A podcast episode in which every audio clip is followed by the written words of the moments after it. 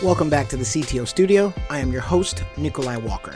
Today, Etienne and Vidya, who are good friends and they've worked on multiple projects together, are going to be discussing what it's like to hire a product manager. And I want to start this segment off by posing a question to Etienne, actually, which is, should you hire a CTO first, then a product person, or vice versa?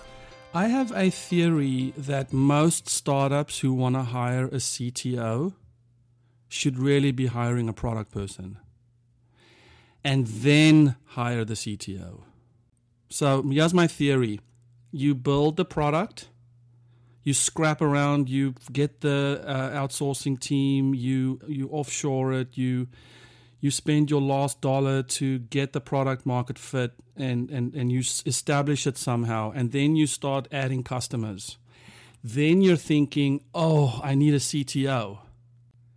And I actually have a theory that says you do not need a CTO. You need a product person because the voice of customer now becomes this loud, annoying voice that, no, I had plans to do this and I did it and I got customers, but now I am worried because now they want me to do all these other things. And I actually have a theory that says go from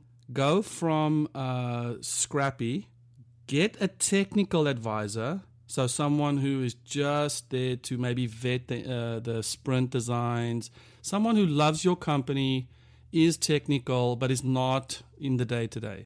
Then you keep going with your process, but I think if you insert a product leader into your process, you can 5x, 10x your output because you're focusing your dollars on product.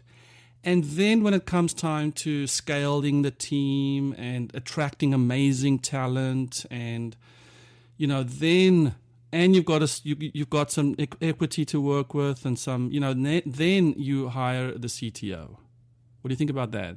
I think I love that. I think it's brilliant because people often want to get leaders in place, right? You get top heavy pretty quickly once you get funded and you feel like you need this leader and this leader. Whereas what you said, I think, is so key. You can surround yourself by advisors. And maybe this links to that second topic we were talking about, the board, but giving yourself access to people who've been there, done it, and can just tell you very quickly how to shortcut, how to make good decisions and good strategic decisions. And then you've got a team that can actually execute is the right way to go. So going to a product person, and I agree, often teams get pretty big before they hire a product person. The CEO tends to be the product lead. And so they do all the calls, they make all the calls. And that is the time to bring in someone. And it can still be an execution. It doesn't have to be a leader, but someone who's just fanatically obsessed about bringing that customer voice to the table. And then what you do is everything you build is in service to the person who's actually going to buy it versus in service to this great idea that you had.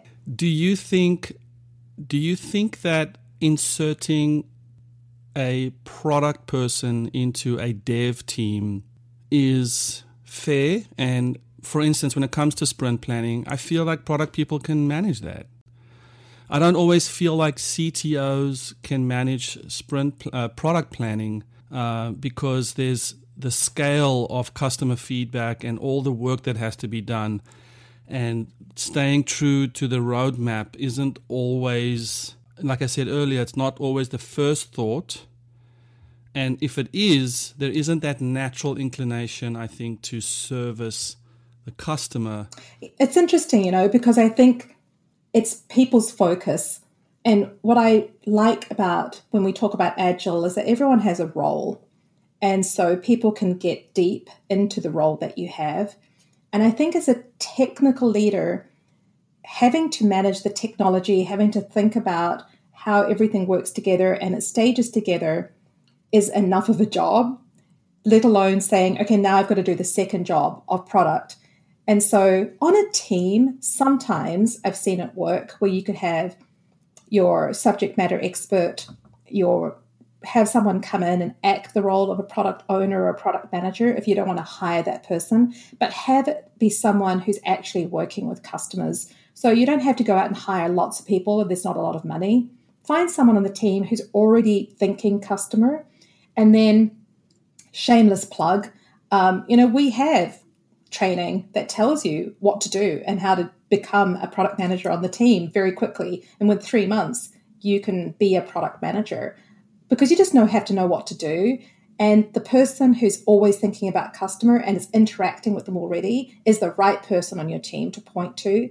I wouldn't pull out someone technical to try and do that because you're trying to split their focus, and that just is really difficult for the person and it's not great for the team.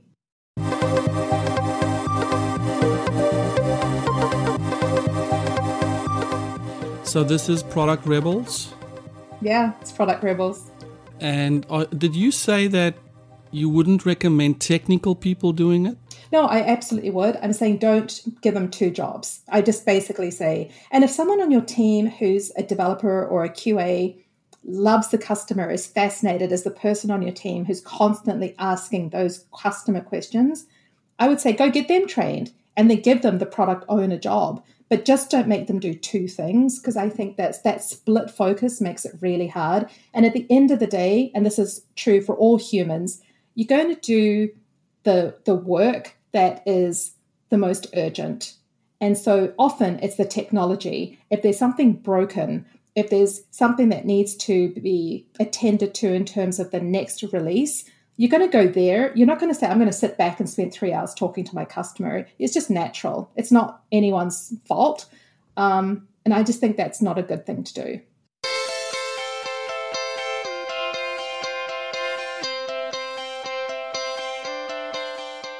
Thanks again for joining us here at the CTO Studio. Big shout out to Etienne de Bruin for interviewing Vidya Dinamani, who is a CPO. She also co-founded Lash.Live, and she's also the co-founder of Product Rebels as well as Ad Astra, which enables funding for female founders. So I would encourage you to go check out productrebels.com. I would also encourage you to go check out sevenctos.com. And for a rousing discussion or for a continued discussion on this topic, please head over and join our podcast. Subscribe to ctostudio.fm. As always, we will see you next time.